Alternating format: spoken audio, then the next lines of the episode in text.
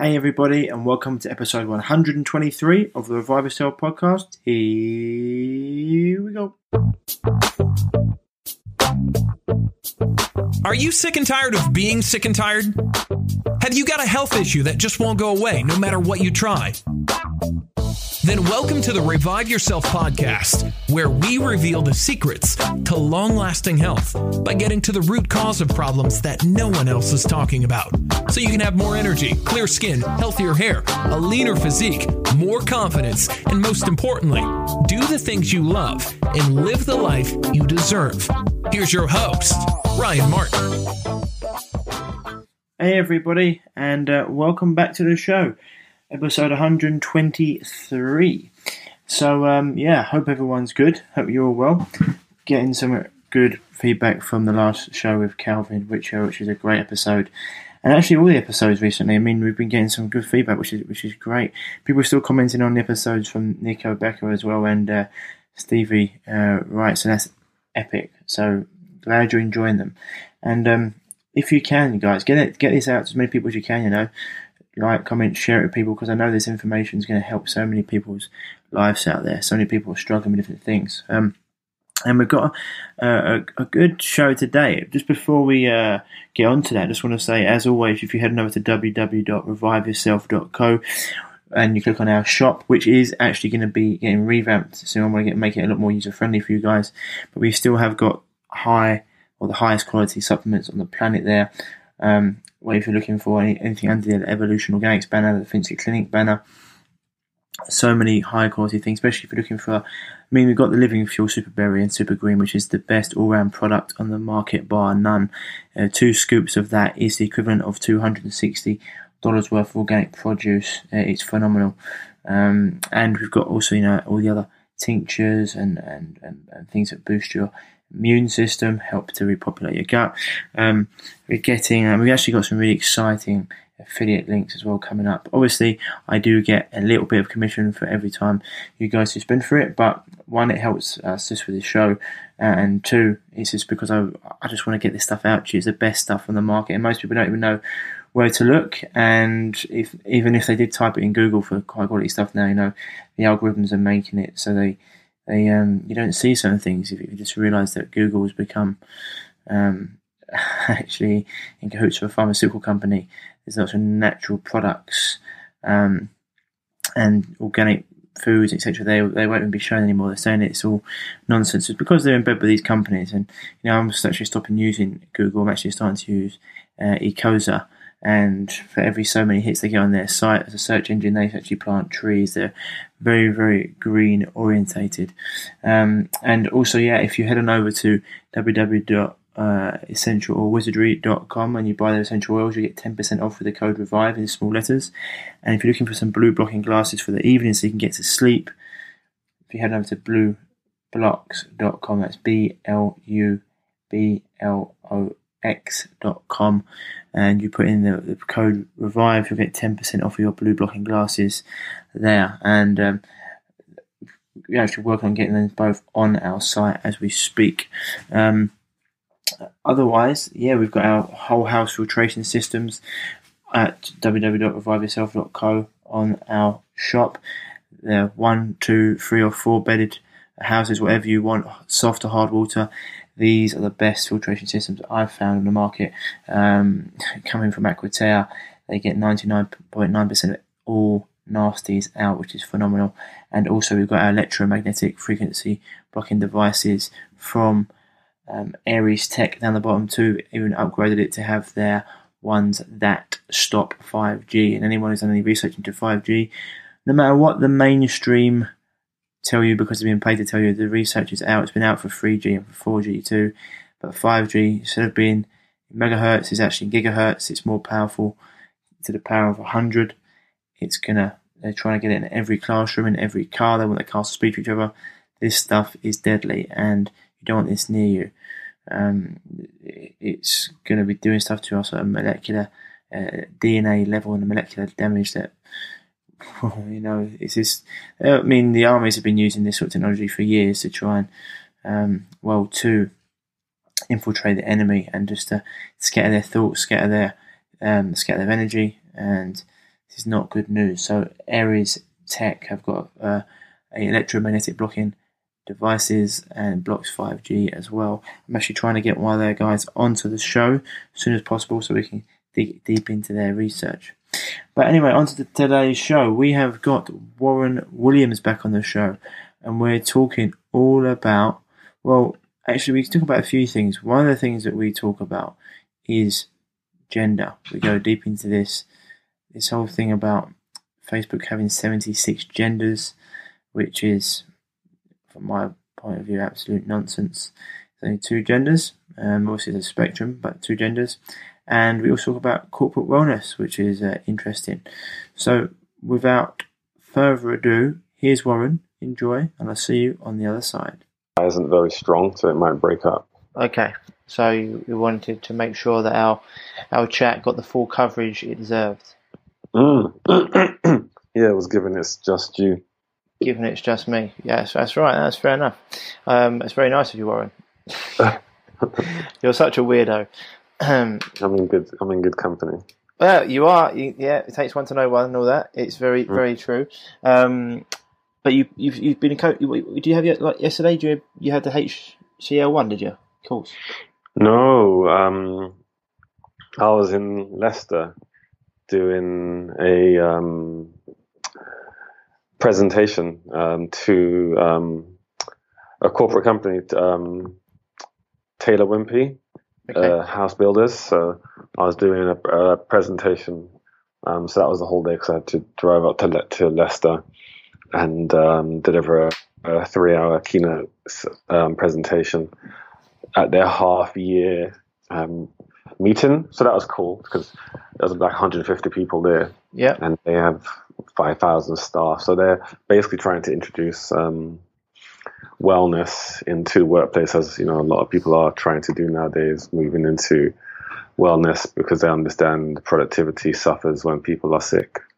Well, yeah, exactly. What, and, and what did your? Uh, did you just cover the basics, dear? Is that what? Is it like a talk you give? A, is it quite like a talk you give quite a lot, or is it something you put up this for them? Yeah, I mean, um, it's something I've done a few times. It was um, what we call um, why well, I called it um, wellness or work-life balance in the workplace. Um, but um, sorry, I termed it work-life integration in the workplace, something I'd heard from Tony Robbins some years ago, um, that he said it's not really work-life balance because that still means you work and then you have a life afterwards. It should really be work-life integration, where you're able to live a well life whilst working as opposed to after you finish work. Right, so yeah. It's work-life integration, yeah. And most people's work-life balance is not balanced, right? So it makes sense. Mm. Um, so the work-life integration. These companies, are mm. they? Are they? I mean, do they just give it lip service, or are they actually like keen to maybe give people like a fifteen-minute nap in the afternoon, get yoga going, get things like meditation going, have good foods on their menus, like have exercise regimes, or or is it just people just like like the whole sort of, I feel like gay pride parade, everyone just jumps mm. on the bandwagon and no one actually cares mm. that much. It's just all about moral posturing. Yeah, well, the, the guy that, um, the managing director that contacted me, he's actually a very advocate, big advocate of Paul Chek. So um, he reached out to me um, and um, he's read How to Eat, Move and Be Healthy. And um, he's massively into the Four Doctors. Like when I spoke to him on the phone, he had a great knowledge of um, Paul and the Four Doctor system. So he's highly motivated to, to bring actions into the workplace as opposed to just give people knowledge, like you said. It's like when people um, go to church six days of the week, they're just doing whatever they want. And then they think, well, I go to church on, on Sunday for a couple of hours and I'm I'm, I'm righteous or I'm spiritual, yeah. and but they're, like you said, it's just lip service, but they're not actually doing the actions in the week. Um, so yeah, there are definitely companies that like that, but because of his energy um, and the, the fact that the C E O really wants um, to push wellness in the workplace and to actually help um, improve wellness in the company, it's being pushed from high up. It's just that the people are high up in that company really want it to happen. It's now just about getting the workers to add it into their lifestyles. So, I mean, and, and as a note, there was um, two people in the audience, and the managing director told me beforehand just to be aware that there were two people in the audience that actually had um, cancer. So um, there's quite a few people that had vested interest in wanting to be well. So I just really had to give them really practical things that they could do, such as, like you said, um, taking what we call peace points, which is like a one or two minute break every hour where you just sit there and you just breathe for a, a minute or two, which is something that everyone can do. And um, things like if you're at work and you're going to have an hour break and there's a park five minutes down the road, just walk to the park. You're still on your break, but now you're getting outside. Or rather than seeking uh, sugar drinks, um, just have electrolytes, have a coconut water or something like that. Um, so I was trying to give them really simple things and things that they'd have to have um, an excuse as to why they can't do it, as opposed to a reason.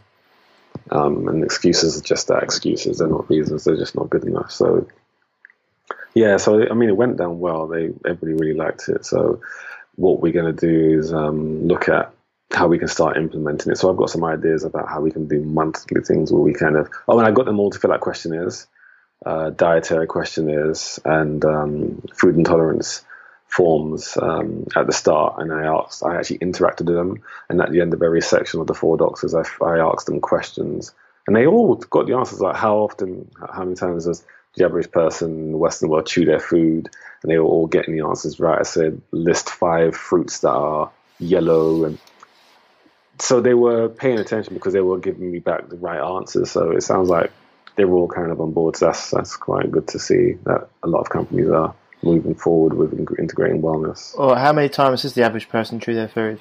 Two, three times?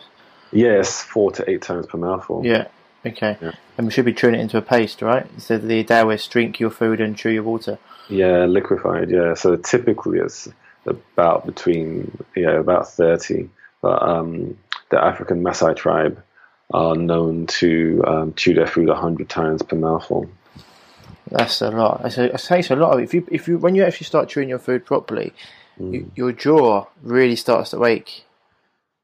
Yeah, yeah, it can do, especially if you're not used to using it to that degree. Um, and funnily, funnily enough, you'll start to realize how long it does take to eat. Yeah, well, it's rushing. When you have to eat food slowly, you realize how much time you have to devote to the process of eating.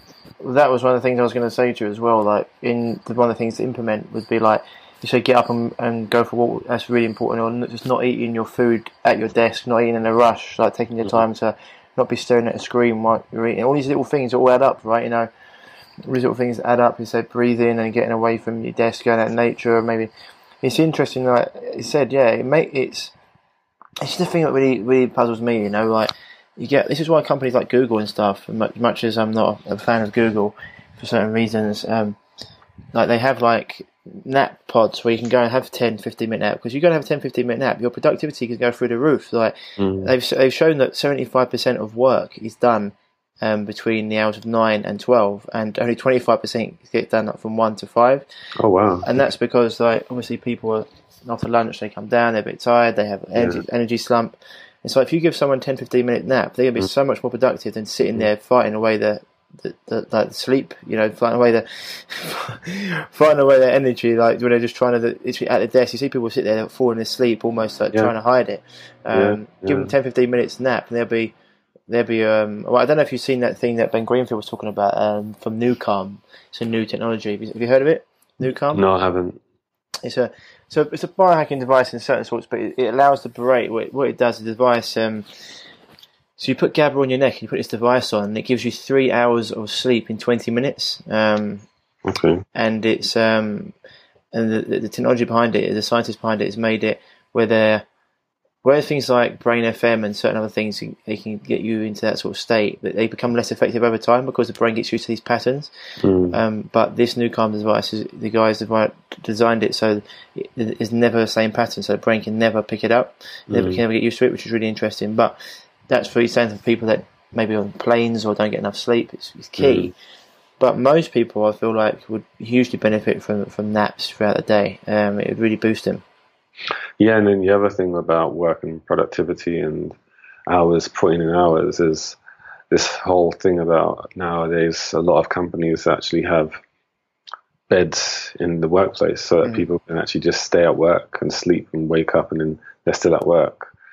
That's mad. There's just no reset because they're so focused on putting in hours to get a result, which is financial gain as opposed to life gain.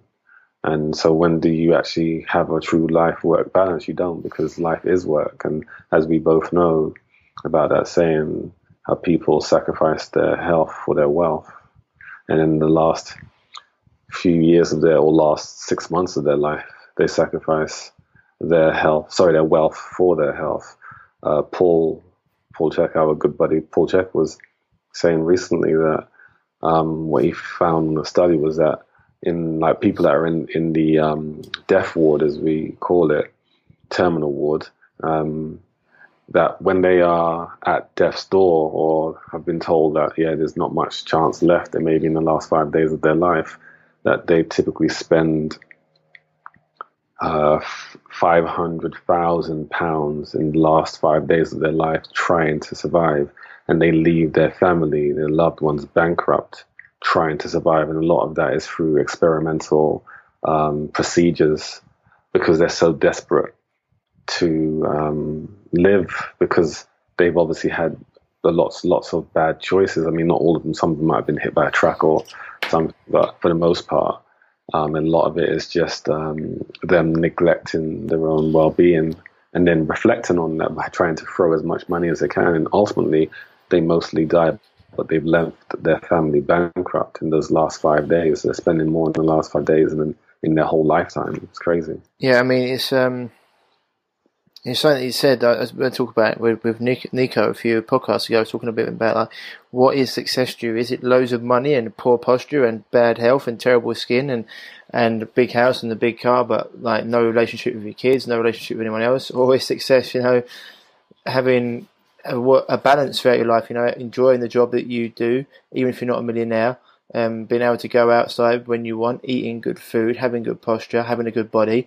You know, I mean, what is success? It's like, worse than, well, at least our country, us in America. America's even worse than our, over here. Like America, you are your job. Like people literally identify their job. They work themselves to the bone. It's like, it's a badge of honor to be tired and burnt out. And it's like, yeah. For me, sometimes I look at how oh, successful I want this monetary stuff, monetary stuff. And I understand that everyone wants, I, ideally I want, to have my work uh, station set up so I've got everything now, and it's and it'll mm. come and it will come, but it's like what sometimes I can get up in the morning and I can go for a walk for a couple of hours. People can't do mm. that, you know. That's yeah. success, you know, being able to just take mm. a morning off, or mm. being able work. To, to work from work from the, the, the beach or whatever, you know. It's it's a it's a huge thing in terms of people need to see what is success, and I think a lot of the times people's success isn't even what they think success is. They just follow societies or what their parents feel like success should be, you know. People become mm. doctors or certain professions because their parents wanted them to be. Um, mm. It's a huge problem, right? Yeah, I mean, the saying that encapsulates that is, I'm sure we've said this before, um, success is getting what you want, happiness is wanting what you get. Yes, that's a really good, that's a really good uh, quote, you know. I think, who who who who put that out? I can't remember. Um, I can get you the quote at some point when you post it. Success, um, success is wanting. Success is getting. Success is getting what you want. Happiness is wanting what you get. Yeah. Yeah. I get. You know, there's, yeah. There's it's, so many people that they can get. I mean, like when you look at a lot of these people that talk about hustling, um, just hustling, and if you're not successful, you're not working hard enough. That is not correct, because they're basically imploring you to not sleep. Yeah. And um, oh, just something I was saying to the guys in Leicester the other day as well was that, I don't know if you've seen the interview of Schwarzenegger did um, within the last year, and it's called The Speech That Broke the Internet. And he was talking about being productive and success, and obviously um, Schwarzenegger's a very successful man, not just from movies, but from other yeah, business. life, yeah, well, yeah, um, yeah, exactly, life. And he said, um, he was like, you know, if you if you sleep nine, if you sleep nine hours, sleep faster. And it was funny, you know, he was like saying sleep fast, which meant don't sleep nine hours. Mm. You know, sleep faster and maybe sleep five hours so you can become more productive. And I, in essence, I understood what he meant, but it's obviously wrong because... Oh, I get it, yeah. Gary Vee says the same yeah, thing as well. Exactly. I Gary Vee's one I, of the people that I was referring to. With well, I look, I look yeah. at Gary Vee and I'm like, you don't look well, mate. Mm.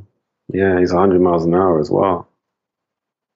So Schwarzenegger was saying, uh, so Schwarzenegger was saying that in, in his speech to break the internet, like I bet, and everyone sort of jumps on board thinking, "This is what I've got to do."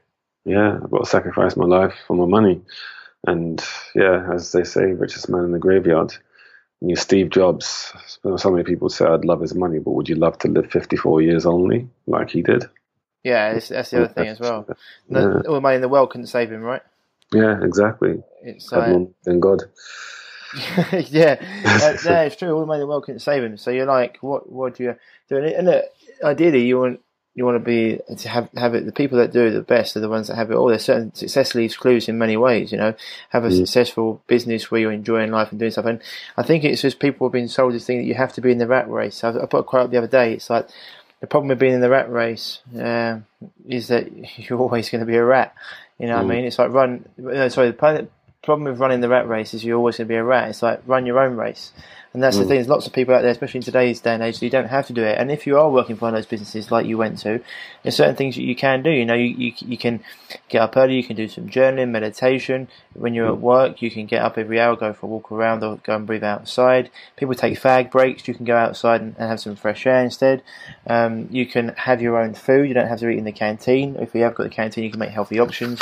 You can start to, like, in the evening, make sure you, you're moving. I mean, there's lots of things you can do. You can get a stand-up desk, or you can get a Bosu ball at your desk if you're sitting down a long time, period of time. It's just like um, there's lots of things you can do. Um, it just means you've got to break out, break out of the mould that most people are in. Um, yeah. I mean, workplace is becoming like probably more a harder place to to navigate, right? Yeah, I mean, just with all of the technology at workplaces, my gosh, you just walk into a normal office and it's saturation with um, so much electromagnetic frequencies, it's poisoning us at a cellular level. So if you work in an office, it's just that's going to um, impede your life force and your longevity in life far more effectively, um, making your life shorter just because you're constantly around radiation, electromagnetic radiation. So fortunately for people like me and yourself, it's something we can escape. We don't have to work in offices, and we can get out and have more fresh air and all that sort of stuff. So I suppose some people listen to this will say, well, I don't have that option. Well, you do. You're just saying that you don't, because you can be sixty and you can run, you can change what you do and create your own business. There are so many people that do it. I remember I read a story years, years ago um, about this lady, because um, people always think that they can't. They always tell themselves why they can't do something rather than why they can. And there was this lady who um, was born with no arms and no legs, and she raised um, between it's either three or four children single-handedly, and pardon the pun, because obviously she didn't have hands, um, but you know, raised three or four children by herself and had her own business, a successful clothing business. Um, that she set up, and she had no arms or legs, and they had videos of her um, driving her children to school and stuff, and she had a modified car that allowed her to be able to, because she had little stubs for legs and arms, and allowed her to be able to drive her children to school, and she was sewing using her mouth to make make the clothes and stuff, and she was able to support three or four children. Now some people could say, oh, well, she's amazing. I'm, I'm not. Again, it's the story you're telling yourself. She's probably the worst example you can use for, or sorry, the best example you can use for an excuse as to why you can't do something. But yet she did. Mm. I always say there's no extraordinary people. There's just ordinary people that do extraordinary things. Yeah. And that's just like, it's, it's, like, it's like I put that post out the other day. It's like that poem, you know, playing, it's not the playing small that, um, it's that, that, that speech that, that uh, scared, it's like the thing that scares us the most is that we're powerful beyond belief. But being mm. in your comfort zone, saying as well, people get very comfortable. When you're in comfort zone, you know, it's either, Tony Robbins talks a lot about this as well. It's like a mindset. It's a, it's a shift in your mindset, or and and uh, it's like two ways that generally do that. You know, you have to go through like a, a shocking people, the way it changes people's mindsets like instantly is either to constantly be exposed to an idea and constantly go and strive for it and constantly like unwavering faith and keep going after it. But the other one that mainly most people get into is like when they have a death or like something like that in the family, you know, it mm. shocks them and makes them realise, oh shit, I should be doing more. Um, yeah, yeah, yeah. Rather than that. But otherwise it's like constant exposure to an idea. And a lot of people don't have that, they're just in the constant conveyor belt of life and they're just going round and round in circles. And one of the things that he talks about, like the six um, the six higher Uh, let me have a quick. I've got it down here actually because we went through this the other day. It's really interesting. You brought him up. Um, the, uh, do, do, do, do, do. Let me have a quick look. The six higher mental faculties uh, that humans go through, and um, most people don't really really know what they are, or understand what they are. But it's, do you mean the um, conscious incompetence, conscious competent stuff? No, this is like um, well, the six stages of action. No, this is like so he calls them the six six higher mental faculties, um, okay. and, it, and it's like they go through. It's like uncertainty, certainty, vari- variety, connection slash love, significance and growth, and also a contribution. Um, he talks about those are the things that people need, and they need some uncertainty. If you're always certain, you know, he said this. I think it was Carl Jung who said like if everything was going right. With, with humans, they had everything they wanted to. They'd find a way to burn the bridge down straight away because we like to have uncertainty. We like to have that mm. struggle, and through that we have growth, you know. And also they need some certainty, you know. They need some certainty in life that, well, I've got a house here, or I've got a certain amount of food that I know I'm going to have. You know, they need both variety. Mm. If you keep on having the same thing over and over again, people get, people just lose lose passion, lose their, their motivation, lose everything because you need that variety in life. Also, mm. most people need love. I mean, they settle for connection. Most people settle for connection. They want love, but they settle for connection because they don't want to strive for it or be hurt against. And then also that significance and, and, and growth, you know, having that significance um, in their life or to someone else's, and then contribution, contributing to the greater good. And then mm. the six, six still things that people, um, you know, six the six higher human needs, just to say. But it's like, um, and and having that is really important, especially like being. You know, and it's very easy to, to get stuck in a rut, and that's why people get say they say depressed or anxious, and it's just the way, you know. He talks. Robin also talks about how many words are in the English language, and those most people for like joy and and and like depression, they only have like twelve words that they use. You know, there's loads, and he says I never mm. use the word depression because it just puts that your, your your mindset in that way of life. There's so many different words that you can use, and most people get caught up in the same thing, and that's why we need variety. Um, mm. So it's really important. I mean, Jim, Jim Ron's another one. So many of these mm. things we talk about, and and I'm you have to expose yourself to these things day in, day out. You know, it's one of the things I, I've started to do every day. My morning rituals are huge. You know, journaling, meditation, hot cold showers. Um, I'm starting to brush my my my my teeth left-handed, writing left-handed. Things to keep on making the brain, you know, having to work and and firing up new new motor neurons. It's it's really. Easy to get into the same habits day in, day out, and when that happens, life becomes repetitive, becomes boring, and then people oof, oof. start getting depressed. And it's like, well, are you depressed, or are you doing things over and over again, not having good food, not sunlight, no water, stuck in the loop, stuck in the loop. Mm-hmm. And it makes it, you know, it makes it easy for people to think it's depression, where it's actually just monotonous life. If that makes mm. sense. Yeah, I always say that um, people need to move from.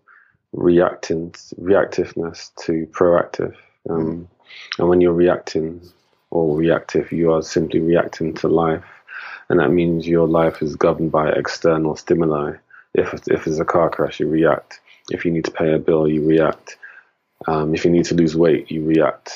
And a lot of that is driven by the need to escape something, as opposed to those who are proactive and making things happen through a, through a passion, a desire to want to become more, as opposed to reacting to not wanting to be less. Yeah, one hundred percent. That I mean, that's why like some people have to be uncomfortable. It's like sticking carrot, right?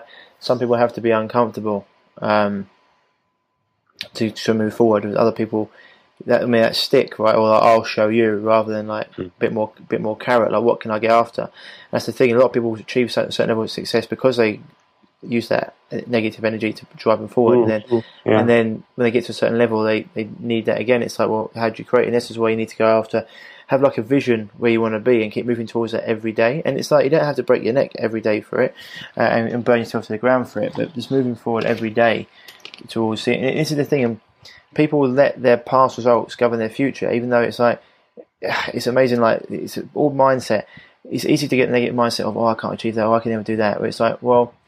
course you can. You just have to put things into place and put things into action and actually believe it. You know, have an unwavering faith. It's like saying that I can never get that because I've never got it in the past. That's like saying, well, a fat person can never become thin because mm. they're always fat, you know. Mm. Um, or a rich or poor person can never become rich because they've always been poor. It's like, no, you just got to change your paradigms around it. And this is so it's huge. It's even when people come to us, Warren, right? You know, you have to change their paradigms around certain things to understand mm. that you're never going to get what you want doing the same things you've always done. Mm. Insanity, yeah, as they say. Yeah, I yeah. think it's really important, and this is why, like, but when we talk about navigating the workplace as well, I think we talk one of the things we want to talk about today, um, mm. really other things would, would be like navigating it in terms of social constructs around, around like um, its agenda to sort of like demasculinize men and or like uh, make everyone. But have this sort of like the the offended Olympics that you can't say certain things to certain people. Mm. Um, and we was talking about.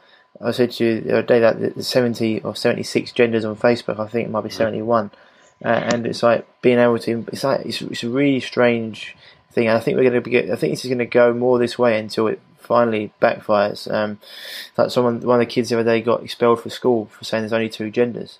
Mm, mm. Yeah, um, yeah, yeah, as you said, it is, it's seventy-six. Um, it's something that I actually wasn't really aware of until you brought it to my attention a couple of weeks ago, um, but it's something that um, uh, this this subject matter where I'm going to go with it is probably going to be a little bit weird for most people because um, it's going to tie a lot into um, a lot of sort of metaphysical sort of stuff as well. Um, but um, before I kind of get into it, I actually wanted to um, get your views as to why you wanted to talk about it at first, and then we can take it from there. Well, when it came up, it's sort of things people, I put something on my post the other day, and someone was like, oh, I didn't realise this was a political thing, I thought it was a health channel. And I was like, well, nat- natural health and, and holistic health encompasses everything. You have to have a broad knowledge of everything. And mm. my and my my issue with it is that it it's going to mentally affect people. Like, is in saying that men and women are all the same, um, like massively negatively affects people in the health perspective. First of all, mental, emotionally, women thinking they have to do certain things that men do, uh, and taking away their, their, their feminine. And so a lot of women get ill, you know, endometriosis, ovarian cysts, things like that, mm-hmm. ovarian cancer, because they're trying to be everything to everyone. Um, mm-hmm. And it's like not realizing that gender is very different. You know, we've got more masculine, we've got a much more robust hormonal profile than women have. We say that men, as Paul would say, men are like pickup trucks, women are like Ferraris. You know, we can smash mm-hmm. us to pieces and eventually break down. Um, but women need to be taken more care of because, you know, they're meant to have resources for two. Um, my other thing was, like, I just don't understand. Like, this is, it's like, I said, I put a post saying, like, the uh, the the inmates are taking over the asylum. Like, this mm-hmm. this gender, it's like, it becomes identity politics, which, you know, I talked to, uh, I had another guest on, Calvin, um, before, Calvin Wichita, who's a, uh, a, a psychic medium. He's a spiritual healer, and he reckons this is going to get worse before it gets better. And it's just a part of like social things of like making. It's like rather than taking responsibility for yourself, you want to play like who you want to play the uh, the oppressed game, like who's the most oppressed, or uh, is the reason why I'm here, rather than being like, well, you know, this is who I am, this is what I've got, and how do I get myself out of it? Taking personal responsibility for everything, and just yeah. this thing of like. This attack on men, we were meant to be like the patriarchy and how we're, but it's like men are starting to become hugely depressed about it. So I don't know where, I did another po- podcast with Paul Malt, phenomenal on it. He's got a great ball out called um, Fucking Unstoppable, actually, where mm. he dealt with massive depression. He wanted to jump off a cliff at one point, and he was like, he had to be pulled down from there, and he thought about his children, and it was like, men not knowing where they are in society anymore because they're almost feeling guilty for being men and having masculine thoughts. And, and, mm. and it's just like, this whole thing, oh, there's only, oh, gender's fluid, you've got all these different genders. It's like, no, like you can't magically change your gender. You can't magically change your race. You can't magically change your age. Um, and I understand this is a spectrum of masculine and feminine, and more some people are more masculine, some people are more feminine. You've got women that have got masculine traits, and you've got men that have got feminine traits. I understand all that, but your gender remains the same. And it's like, it's getting away from biology, getting away from, it's just, it's just, it's just, I think it's, it's a recipe for disaster, and it's a recipe for people just losing themselves massively and just being able to and just putting and just been able to, like, because Calvin said being a spiritual healer, he said moving more towards like social socialism. And that's because people don't want to take responsibility for themselves, and they want to blame it on everything else. And it's like, I get that, but yeah. It's not a good place to come from in terms of self development, or even for the collective. I don't think. Mm. Yeah. So. Um... But sorry, I know, I know, I know, so before we get in, I know you're going to talk about the indigo children, and there's also like, yeah. there's also, I mean, you've got the crystal children, the indigo children, you've got different, like, there's different things around that, which would be interesting from your point of view.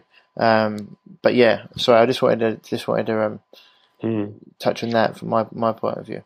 Yeah, so. Um, oh, sorry, one, yeah, go on. Mm-hmm. Sorry, mate. I was going to say one, one other thing. It was like, the other thing is, it starts to, even in America, it's the only place that's got free speech. Over in England, we've got people put, been put been put to jail for for saying certain things, for offending certain people. A guy who like taught his dog to do the Nazi salute got put away. And now on Twitter, for example, people like Meghan Murphy, who's a who's a known feminist, has got banned from Twitter for saying things like, "Well, transgender people, transgender women, I think that, that means they used to be a man," have started winning all these competitions and started competing in these like Olympic sports and, and smashing records, and mm-hmm. and she's put, but men aren't women though, and she got banned, and other people that have got banned for saying so that like, like they got, got expelled. It's like then it starts to impact speech, mm. and it's something that Jordan Peterson says, like, I won't play it, like I'm not playing this game. You're not mandating what I have to say. I'll go. I'll put me in jail. Fine. I'll go on hunger strike. You know, it is what it is, and I think it's important to understand like. Offence isn't given, offence is taken, and mm. there's certain things around this. This is obviously from a health perspective, but also my personal opinion. I think it's just gonna, gonna. I think it's just a slippery slope, and we're well on the way. Yeah. So, um, all right. Unpack that.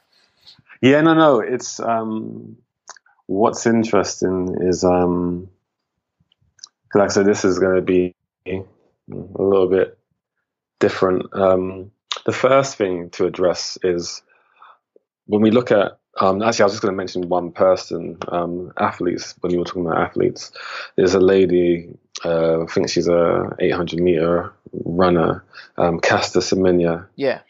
The South, I think she's South, she's South African. South African, yeah, and they've, they've said that she's obviously like, she's like intersex, I think she is. Um, yeah. But then obviously there's outliers. She still has enough yeah. rough D N A uh, that even, makes her a woman. But yeah, even with intersex, there's, there's generally one one sex that they are more towards. And look, yes, there are, yeah, yeah, there are there are intersex, and they are like they're not them. I mean, this is the thing, we're almost changing everything for the, the outliers. I understand that, and there are outliers, mm-hmm. and there are hermaphrodites and stuff, and that's fine, um, and that's not an issue. It's not about that them. It's mm. about majority of, of the people. Yeah, yeah, yeah. So I was just bringing that up just because of the whole mapping system. But whereas people say she is a man, genetics has proven that she isn't. And whenever people have all these opinions, because we're going to address this seventy-six um, gender sort of thing. So the first thing we look at is um, you have a lot of men. So let's let's look at that Kardashian guy, um, uh, Jenner. I forget his his name. Caitlyn Jenner. Yeah, but yeah. Who should be Bruce Jenner? Yes, that's right. Yeah. Just, I just dead named at... someone, by the way. Say it. Say I've just, I've just, I've just dead named someone. Oh, okay, okay. Yeah. yeah, I've heard that term recently as yeah. well. Yeah. Um. So when we look at someone like him, and we go back into unmet needs and unresolved traumas in people's lives, and we start to understand that the soul itself has no has no um, gender, and that's something that first of all people have to understand. Soul is energy. Energy isn't male or female. It has no gender. When you just look at it as just energy. So obviously we know that when we are light beings, before we come into the physical body, we choose our appearance and choose the the gender that we're going to occupy, as well as the life that we're typically going to have. So if we're um, light beings, we are soul or spirit beings. Without a body, we choose our appearance and the body we want. So sometimes we have incarnated as males, and sometimes we've incarnated as females. So the point here is that we choose whatever experience or any um, experience that we want to have. Uh, or sometimes with um, the Bruce Jenner guy, um, who's now transgendered into a, a woman, you have people like him who picked a life as a male but was unhappy, and it was unmet needs that were never completed. And he went through having five children or whatever it is. He went to the Olympics. He was the most masculine man you could have, you know, who went into physical sports, and he competed at, at an elite level to the point where he was an Olympic champion, and he fathered four or five children. He had a very masculine physique, he was very strong, he had a very deep voice, and all this sort of stuff. And you got to think, well, at sixty or whatever age, I know it's quite late, at sixty odd, he this he had this revelation that he never actually wanted to be a man. He actually wanted to be a woman, and thus wanted to go through the sex change. And people obviously had a go at him. But when you see people like that, you have to look at what is the trauma, what are the unmet needs, what other things were being unresolved for that person to be able to be so unconscious about the choice that they wanted to be a female and live a life of a man for such a long period of time. So basically my point here is there are a lot of people that are confused as to what their life's path is supposed to be. And they think the best way to reset that is to change their change their gender. And they go through some form of operation. That's one facet, and we can discuss that in, in more detail in a minute, but that's one facet of this whole seventy-six different genders sort of thing. Some of it is operational. Um, typically, um, gender is what we call binary, and that's just male or female. Um, but we, if you go back to ancient times, to ancient Egypt, um, Samaria, um, you oft, you've obviously heard of the term hermaphrodite. Mm. And when you break down the word hermaphrodite, it's her morph in dite. So it basically means her morphing into, it's a her morphing into a he, her hermaphrodite. So morphing, as we know, morph means to change. So it's her morphing into him, which is what her hermaphrodite means. And then you have hermaphrodite, which is him transforming into her. A lot of this is, even though the soul has no gender, back in the day you had beings that were what we call uh, bi or dual gender beings who could vibrate on two different frequencies, because males and females actually have, have a different vibrational frequency, as you as you as you kind of touched on um, when they have this whole thing about men from Mars and women from Venus. Yeah. Um, and men and women don't really understand each other that much. And a lot of studies have shown that actually in terms of choices, actions, habits, viewpoints in, in life, um, men and women actually only have a four percent difference in their total viewpoint on life. But it's that four percent that makes men and women think they are so different. Like, you know, a man will say, I just, just, I just don't understand women. And women say, I just don't understand men. Well, it's actually, um, based on all the studies they've done, it's actually only four percent difference in the choices and actions and stuff, but we battle over those things. So the point is we are far more similar than we think. And that is proven by this whole understanding of there are, there are beings that are around thousands of years ago that were classed as dual gender beings, hermaphrodites and hermaphrodites. And what that shows is that depending on the ratio of what influences us, we can tip towards the male and female. We know that in the womb, a child is nutrigender for the first four or five months, and then the um, the genitalia start to change, and then the child in the womb becomes male or female. Now, there are reasons for that, because when the child is born in the womb, it is has, it's making a decision as to whether it wants to be male or female. It's and, making a decision, you mean, like, yeah. The soul is, the spirit is. Yeah, yeah, it's making that decision. So this is, as you say, people might be, this is woo-woo, but it's, I know Paul talked about this over there in his podcast, about how he spoke to his second Manor. Child. Yeah. Oh, no, yeah. Oh, Zoe. Yeah. No, yeah, Manor, Manor, yeah. Yeah, yeah. Before he come. Yeah, sorry, go, go ahead, anyway. Yeah, yeah, yeah. So science has shown, again, people thinking, wow, this is a bit weird, but um, the Tibetans were shown, um, they have... Um, drawings and um, pictures showing thousands of years ago that they knew that the um, fetus imprinted itself genetically in the womb a year before the child was born.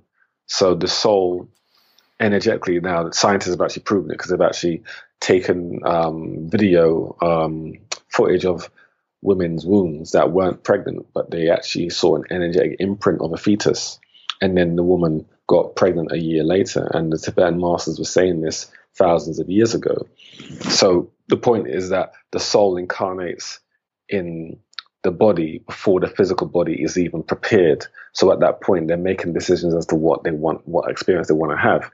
So going back to what we were saying, in the womb, they're neutral gender until they get to about anywhere between four and five months. And then the D N A explosions change, and then the genitalia start to show up. And that's why, you know, normally they say, we can tell you the, the gender of the child at a certain point, but right now we don't know the gender of the child. And then they go and they get a certain scan and they say, do you want to know the gender of the child? Because now they figured it out. Because now the genitalia manifests, and that's based on the D N A explosion. But that is driven by the choice of the soul. So the point here is we can become male or female at any point based on vibrational frequency of the soul. What you see with hermaphrodites and hemaphrodites are at um, a specific point, these children can be born as dual gender beings. So that is, in essence, a third um, gender.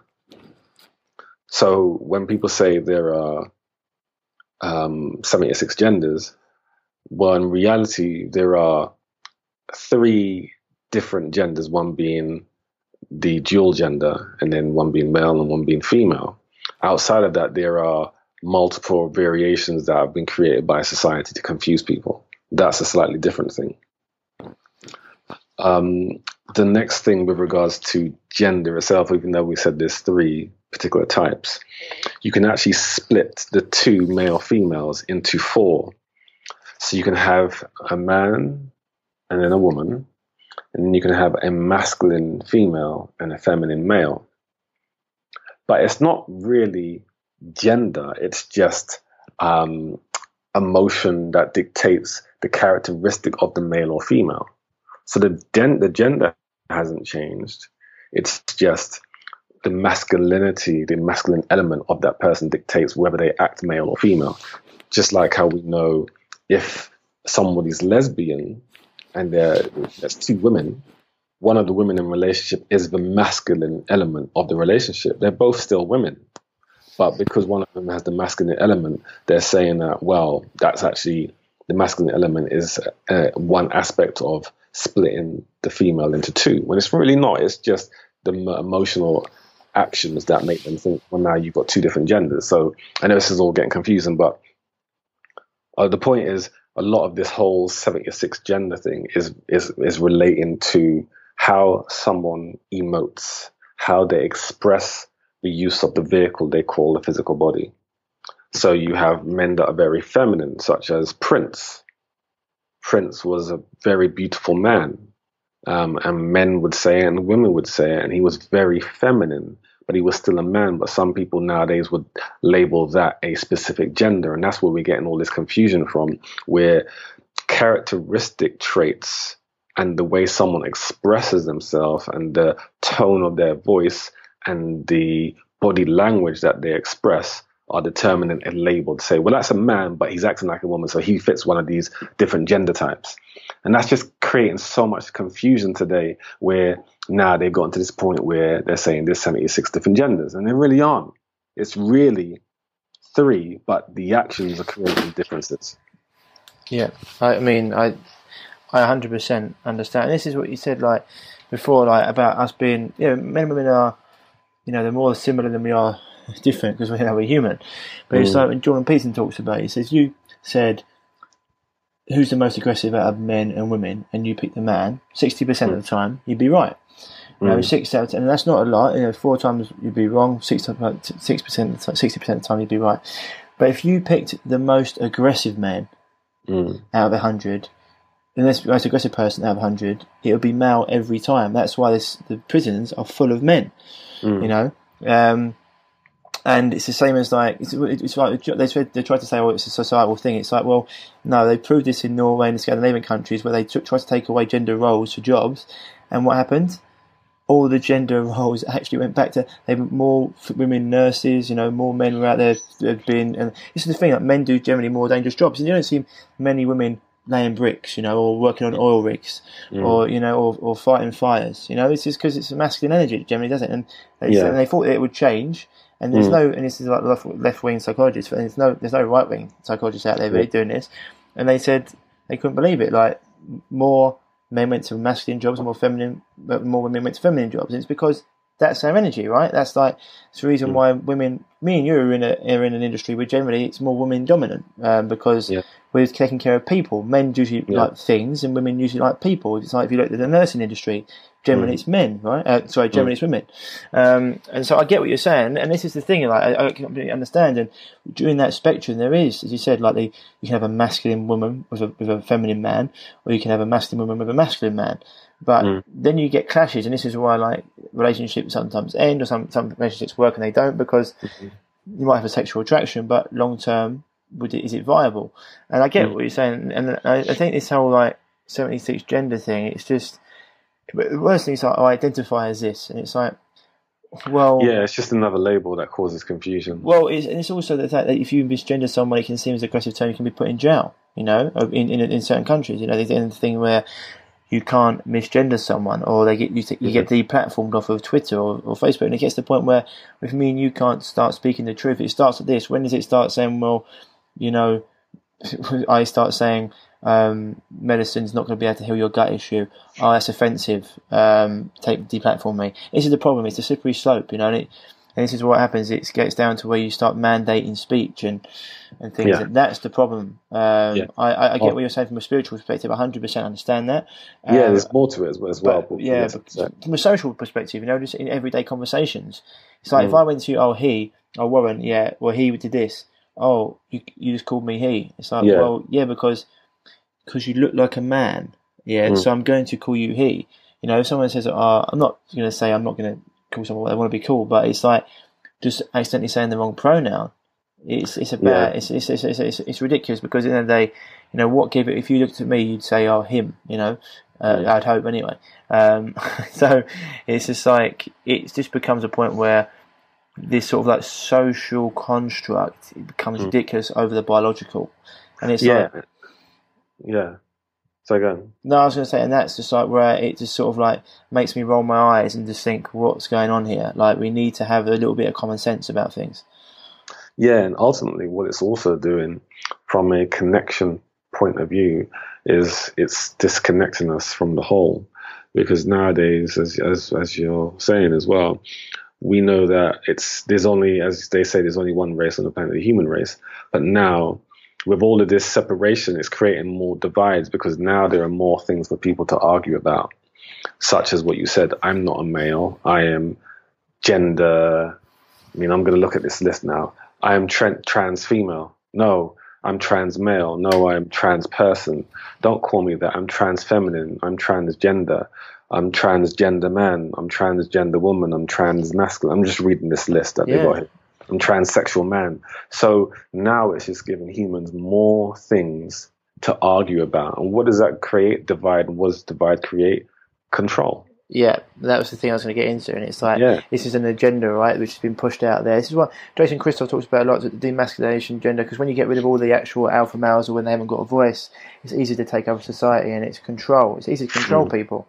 Um, yeah. And like all those things you said there, you know, it's like you, you also said about um, something that you realised when you went back to the conversation you had ten years ago about the indigo children. Yeah, yeah. I just wanted to finish on something before we get to that. Go for it. Um, we're talking about women and, and the roles, and men in the roles. This I remember I was listening to something back in the nineties. I was at, this is probably like the last time I ever went to, to Carnival. And um, there was a D J, and he was like saying, so what's all this um, uh, new age woman thing? He goes, what does that mean? You you can't cook, you can't clean? It was quite mm. funny at the time. Mm. And people took offense to it. But it's like, women do have specific roles and men do have specific roles. And if a man says that to a woman, he's being sexist. But like you said at the start, women have, um, their bodies are built for two. Is that sexist? No, it's fact. Mm. Women have more, um, uh, well, actually, it's, it's actually fact that men have more taste buds than women, but that's crazy. Um, also, their central nervous systems, like we, most of us couldn't take the pain of childbirth. Yeah, yeah, their studies have proven that no man can take the pain a woman can, when it comes to childbirth, a man would die. Is that sexist? Yeah, I just sexist for men to say, um, your your body's built to have a child, mine's isn't. So I'm built for war, and yours is, and you're not. Is that sexist? It's not sexist. We have different roles, and there's yeah. nothing wrong with that. And now we're just finding ways to find adversity, and again create separation and control. Yeah, it's just like when you help, when you. pull out a chair for a lady, or you stand up to let her sit down. It's not. It's not because you're being patronising. It's because you're understanding. They're like the, they're the crown jewels. They're the fairer sex that need to be looked after. That's why we went out and hunted, and they didn't. They. That's what Paul says. You know, when when we went to war, the crops went up forty percent in yield because they're much more nurturing than us. You know, and like, and they're much better at that. They should. And it's just because we can. The only reason they used to be farmers, the only reason the mechanical machinery come in, they couldn't handle. Then we started becoming farmers, mm. men, and it's like. It's just amazing. It amazes me that people don't use this brain. That's like, oh, you can't. It's like social conscious. It's like when are you just. I just. It just baffles me that people can even have a different opinion on that. And it's like they don't actually like to look at. They like to. It happens a lot on T V. They say women and, and men, the patriarchy, and it's that. Like, it's like Jordan Peterson destroys that all the time. He talks about the amount of jobs that men do that are dangerous, or like um, mm. the reason why it's like men haven't oppressed women. Men and women have both been oppressed, and they've worked better as a team. Mm. And and it's not like. And it's like there's a reason why men have these higher paying jobs. It's, it's not because men, women can't do it. It's because men are crazy. There's a certain amount of men that will work any amount of hours possible to get those jobs. When women at a certain age, they go, well, actually, I want a family. There's nothing mm. wrong with that. You know, it's yeah. just, and it's like, it's, it's, just, it's just crazy. You can see, and, and they go, well, does that mean women couldn't do, do those jobs? It's like, no, of course they could. But the majority of women aren't like that. You know, we're talking about in terms of massive statistics. Yes, there are outliers, and of course, there are women that can do it, and there's great women uh, that can do lots of stuff. And but it's like the strongest man will always be stronger than the strongest woman because of the yeah. way we're set up, and, and, and it's just the way. Not, it's, just, yeah, and that's just the same with um what I was going to lead to before we got into the indigo stuff, which was this whole thing about um Russian woman syndrome. And sometimes I say that people say, "What do you mean Russian as in as in the country?" And I'm like, no, Russian as in.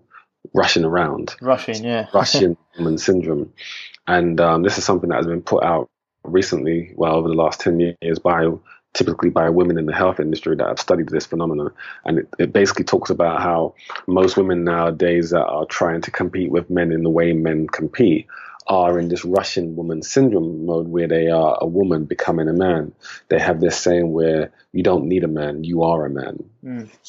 And They and this is something that Paul Chek often says as well. There's a lot of women today who they have neglected um, having children because they want to match men in the workplace, um, and they've offset. Whereas a man can just work fifty, sixty, seventy years and not take a year off to raise a child if if he has a wife.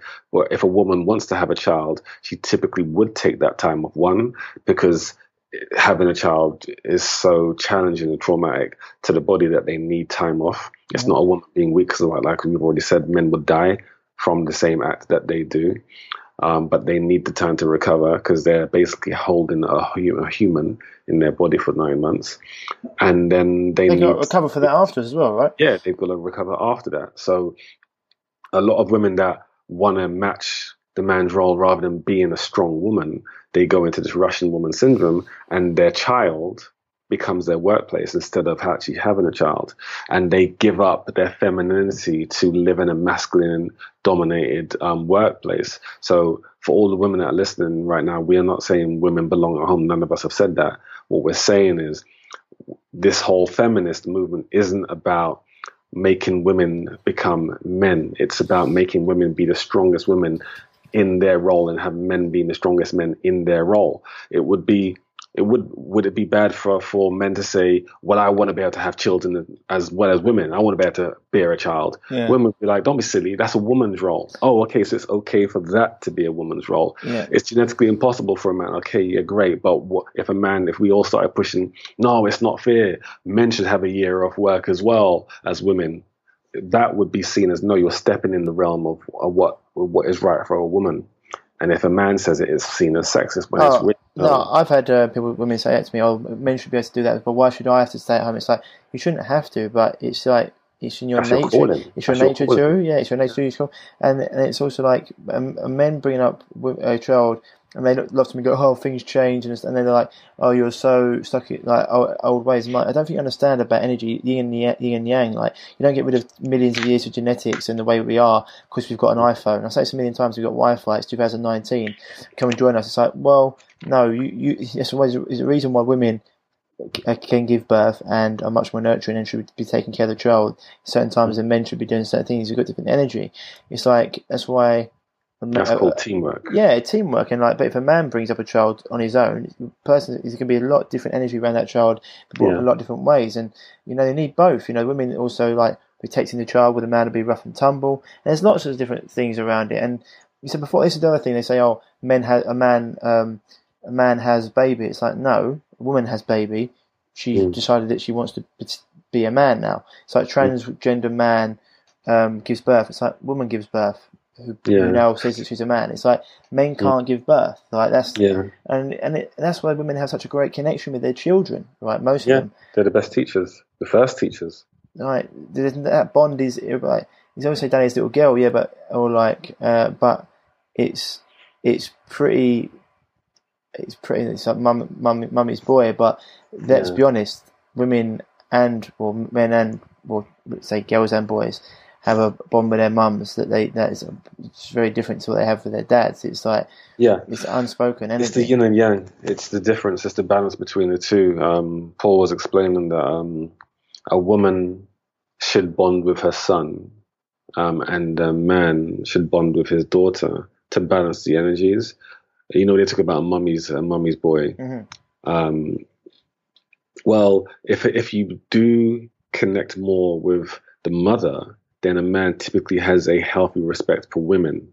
But if he's raised by or focuses more on staying with his father, not always, but in a lot of cases, men tend to have less respect for women. And those are the type of people who may go into the army or do very masculine things and shun women as being, well, women are physically weak, so they're not as important as men. Right. Whereas if you were raised in the way where you stuck with your mother, you would have such respect for women. It's just like, but this, men. Th- I was going to say, this is what really winds me up when people say like, when, when we say these things, people say you're sexist. It's like, I don't really understand. My mum is one of the strongest women I've ever known. She's she's she's got things that like she, me and her have got such a great connection. I, I, I couldn't respect anyone more, and she's so loving as well. But she's got things so right, and I bond with her. Like, I love me and my dad have got a great connection.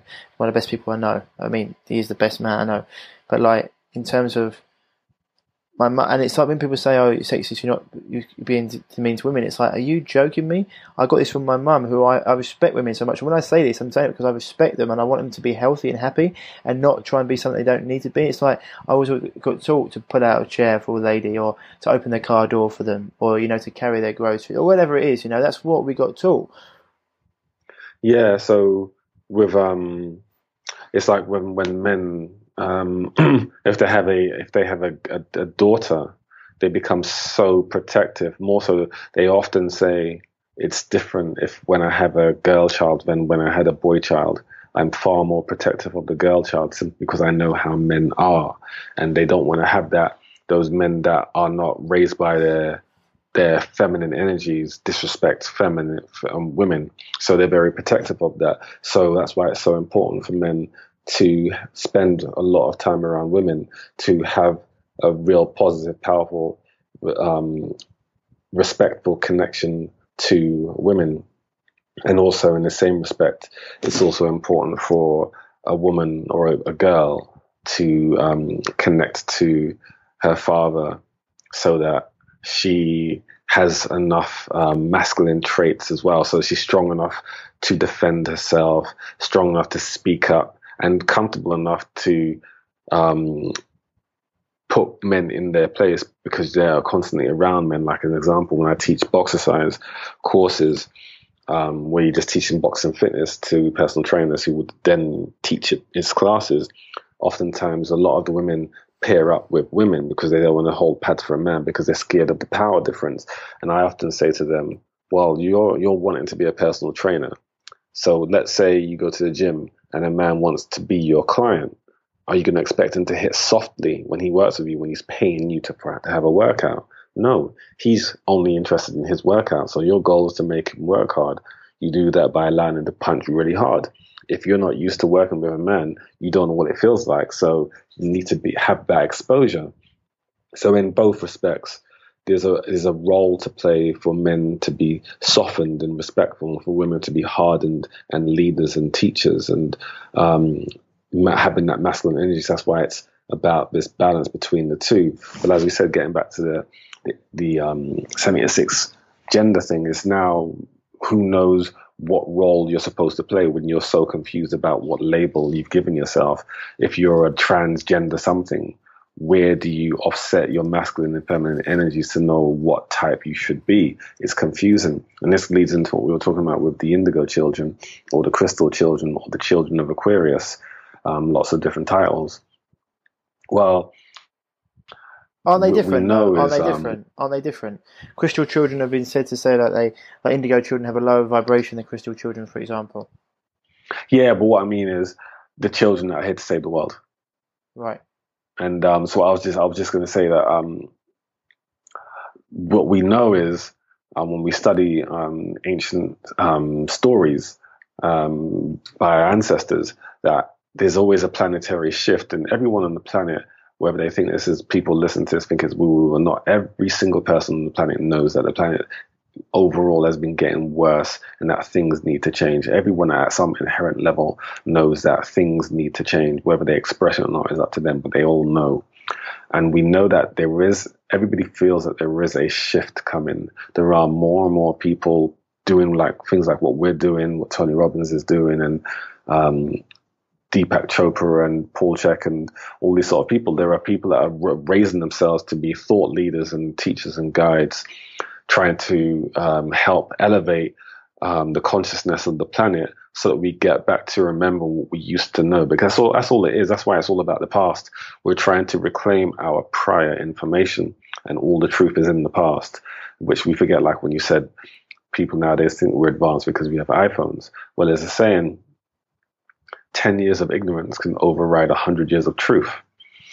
And we're forgetting what we used to know because we're living in the present and not focusing on the past, which which is our teachers and guides, our ancestors.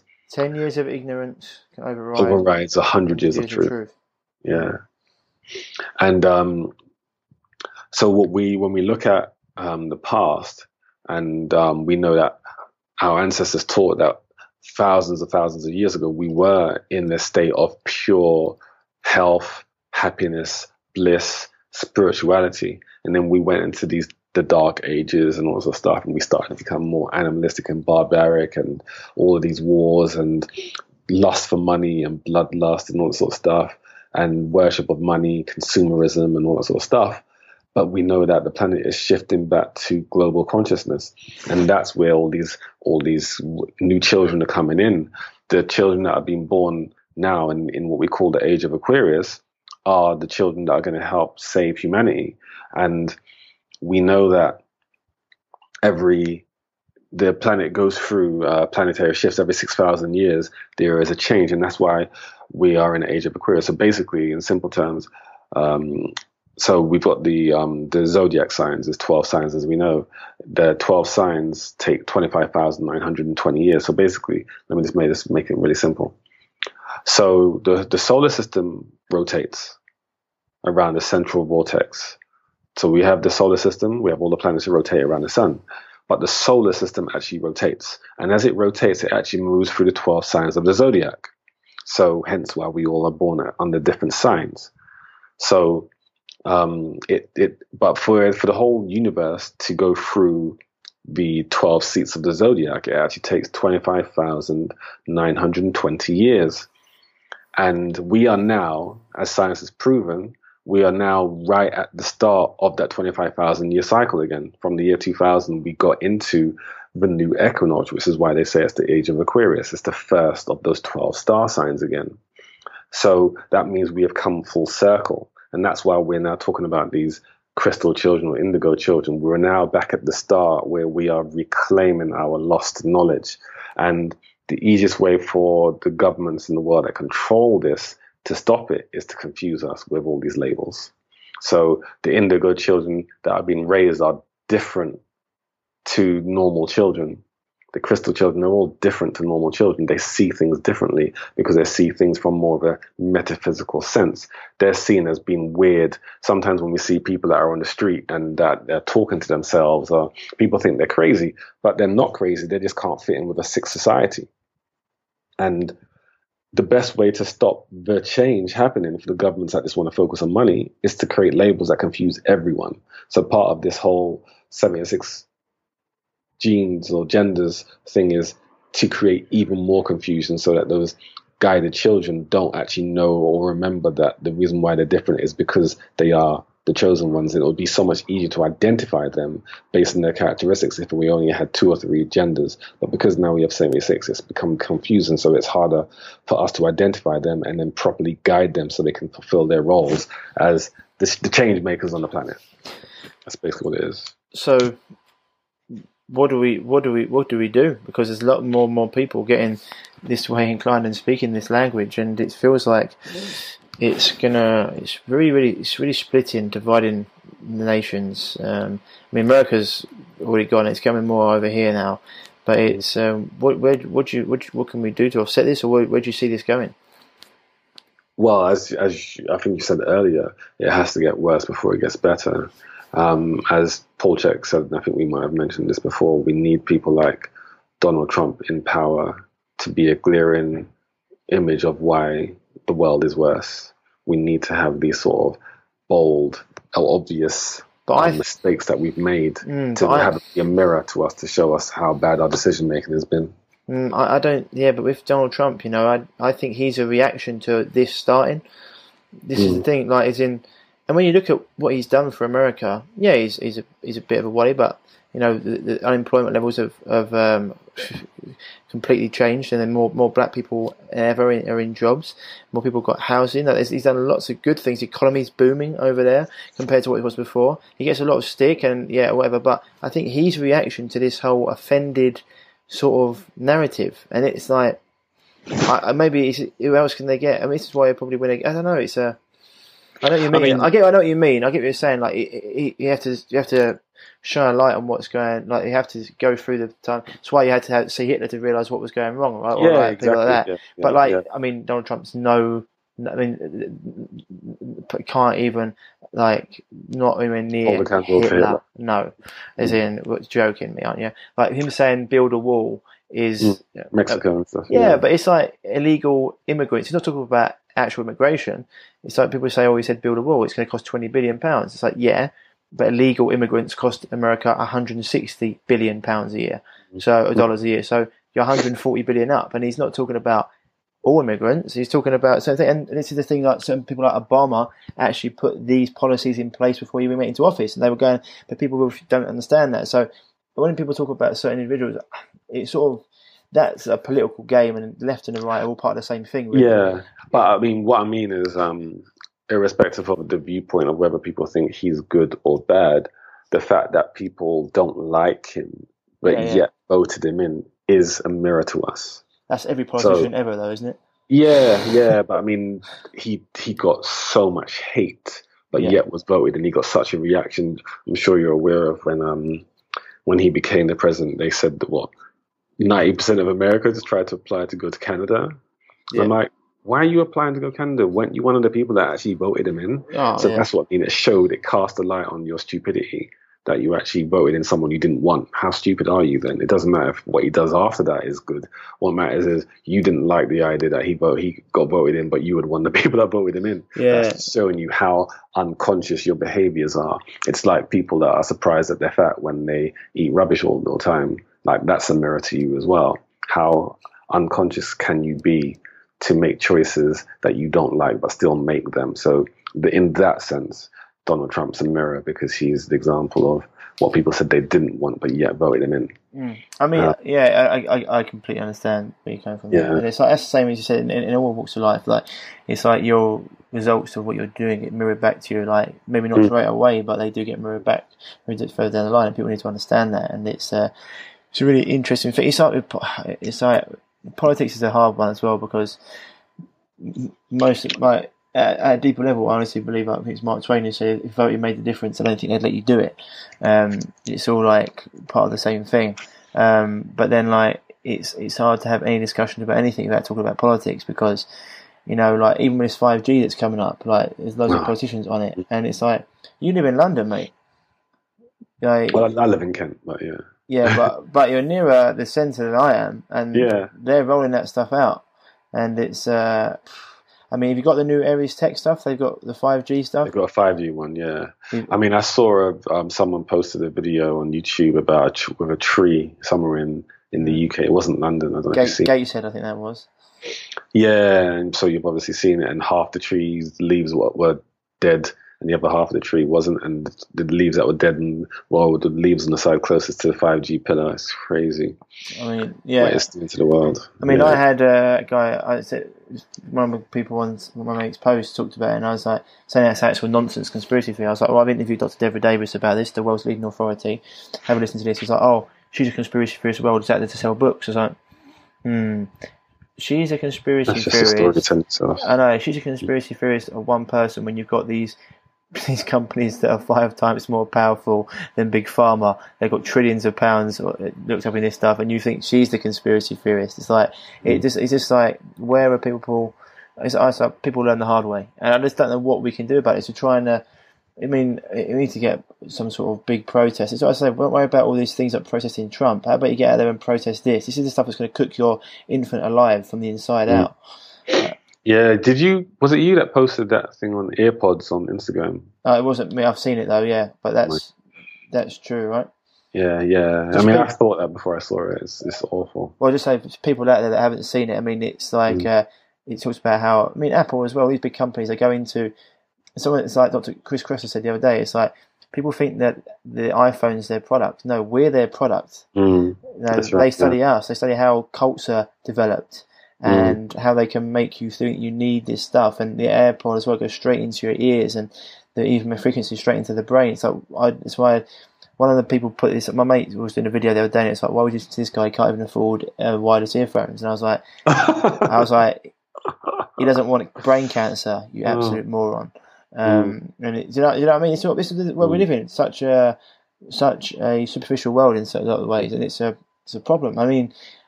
Uh, at a deeper level, Warren, do you think we're? Um, do you think I had a discussion with my friend the other day, and he said, "No, no, it's not like that." And I said, "At some part of me feels like, without being too doomsday, you just go out there and you do the best you can, you enjoy your life and you have fun." But do you think that the best is over? No, um, it's like what I was saying just now. We are at the start of it all again, and um, that's why that whole saying kind of encapsulates what your friend just said about, well, the guy can't be very. Smart, he hasn't got um, wireless um, headphones. It goes back to that thing of ten years of ignorance overrides one hundred years of truth. The ignorance is that it's dangerous, the, you know, and that we should be using wireless stuff. It's just so crazy. But Ken Wilber, I'm sure, I'm sure you know who Ken Wilber is. Yeah.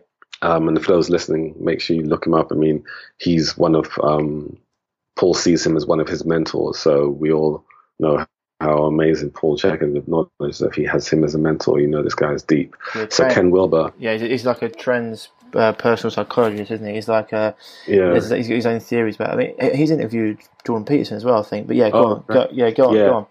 So he basically said, in order for there to be a planetary shift of consciousness, at least seven percent, we need to get to a seven percent rate Of, of of awareness on people on the planet. Once we hit seven percent, we'll have a global transformation. Everyone will wake up just from seven percent. And you might think, what, only seven percent? But I was saying to someone the other day... So ripple, ripple, ripple, ripple effect, right? It's like me and you doing this. Yeah, yeah. And we think about it. Um, we know that ninety-five percent of the world's wealth is owned by five percent of the population. So that's only five percent, and only five percent run the world. So if only five percent run the world, why is it inconceivable to think that only seven percent can change the world? It's conceivable.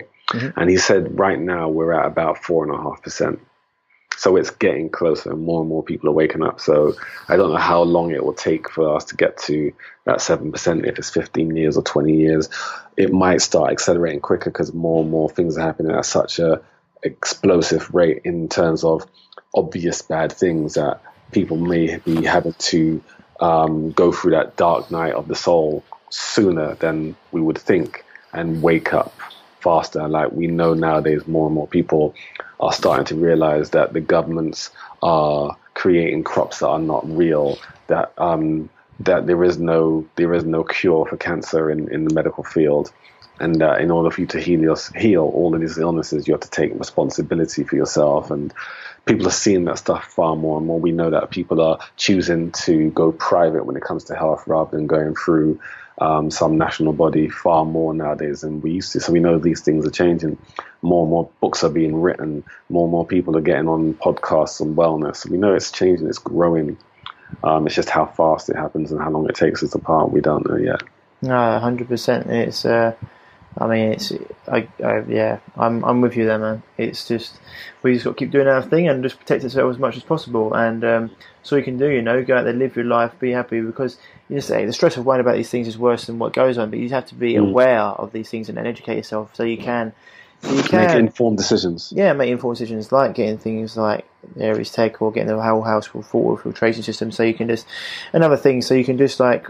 Reduce your toxic exposure as much as possible, and if all these these vibrations live on a different level, it's really really important, because there is lots going on um, that we have to be wary about. Um, uh, but it just means like living the four doctors even even more, right?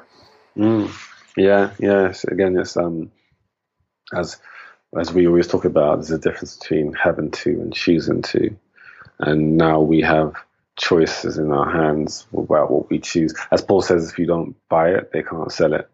one hundred percent, so yeah. Powerful, man. It's so true. They don't, if we just stop buying these things, what, who can they sell it to? Well, sometimes people don't think they don't have other options. For example, the farmers, they're buying Roundup because mm. they didn't think they'd have other options, but mm. now they know there's other options. Monsanto are being completely wiped out. They've got, I think they've got eleven thousand uh, cases already um, pending on them in for cancer.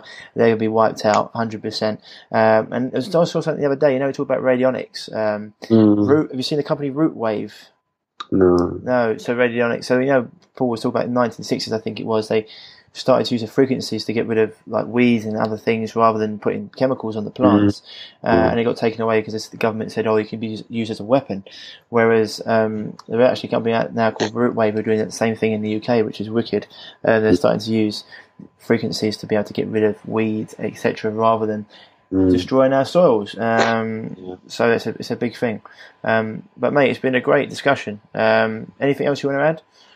No, just, um, well, I suppose just, for all of the people that are listening, test everything. Listen to your internal consciousness, your awareness about what's right and what's wrong, and start making decisions based on informed decisions and doing enough studying and research. The information is out there, and um, we just need more of you listeners to become aware enough to make choices. So we're not telling you what to do, we're just asking you to start researching and not believing in the corporations, because ultimately their goal is to make money, not to help you. And as the C E O, and I know you know this, because um, you might have even been when I posted this a couple of years ago, that the C E O of um, GlaxoSmithKline said, we're not in, we're not interested in health, we're interested in profit.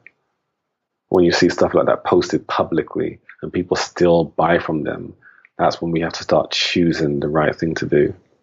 Yeah, one hundred percent. It's, uh, yeah, just got to be aware. The more you're aware, the more you understand. And it becomes, I think it was like Michael Desarian. Do you know Michael Desarian?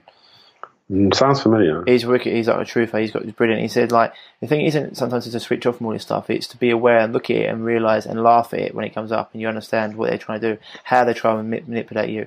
Because once mm. you're aware, you know, it's like the Matrix stuff. Once you're aware, you can mm. see what's going on, and it's huge. Well, my man, thank you for that mm. discussion. I think we went touched on a lot of good topics, and we went deep, and uh, people out there as well. It's it's interesting because um, you know, I say people, as Paul says, don't believe us. Go out there and do research for yourself. Mm. Especially mm. Ken Wilber, go out there and listen to his stuff. He's wicked. Um, mm. But I'll definitely be getting you back on, my man. Have a great day, and thanks for coming on. No worries, man. Thanks. So, guys and girls, that was Warren Williams, and uh, good chat there.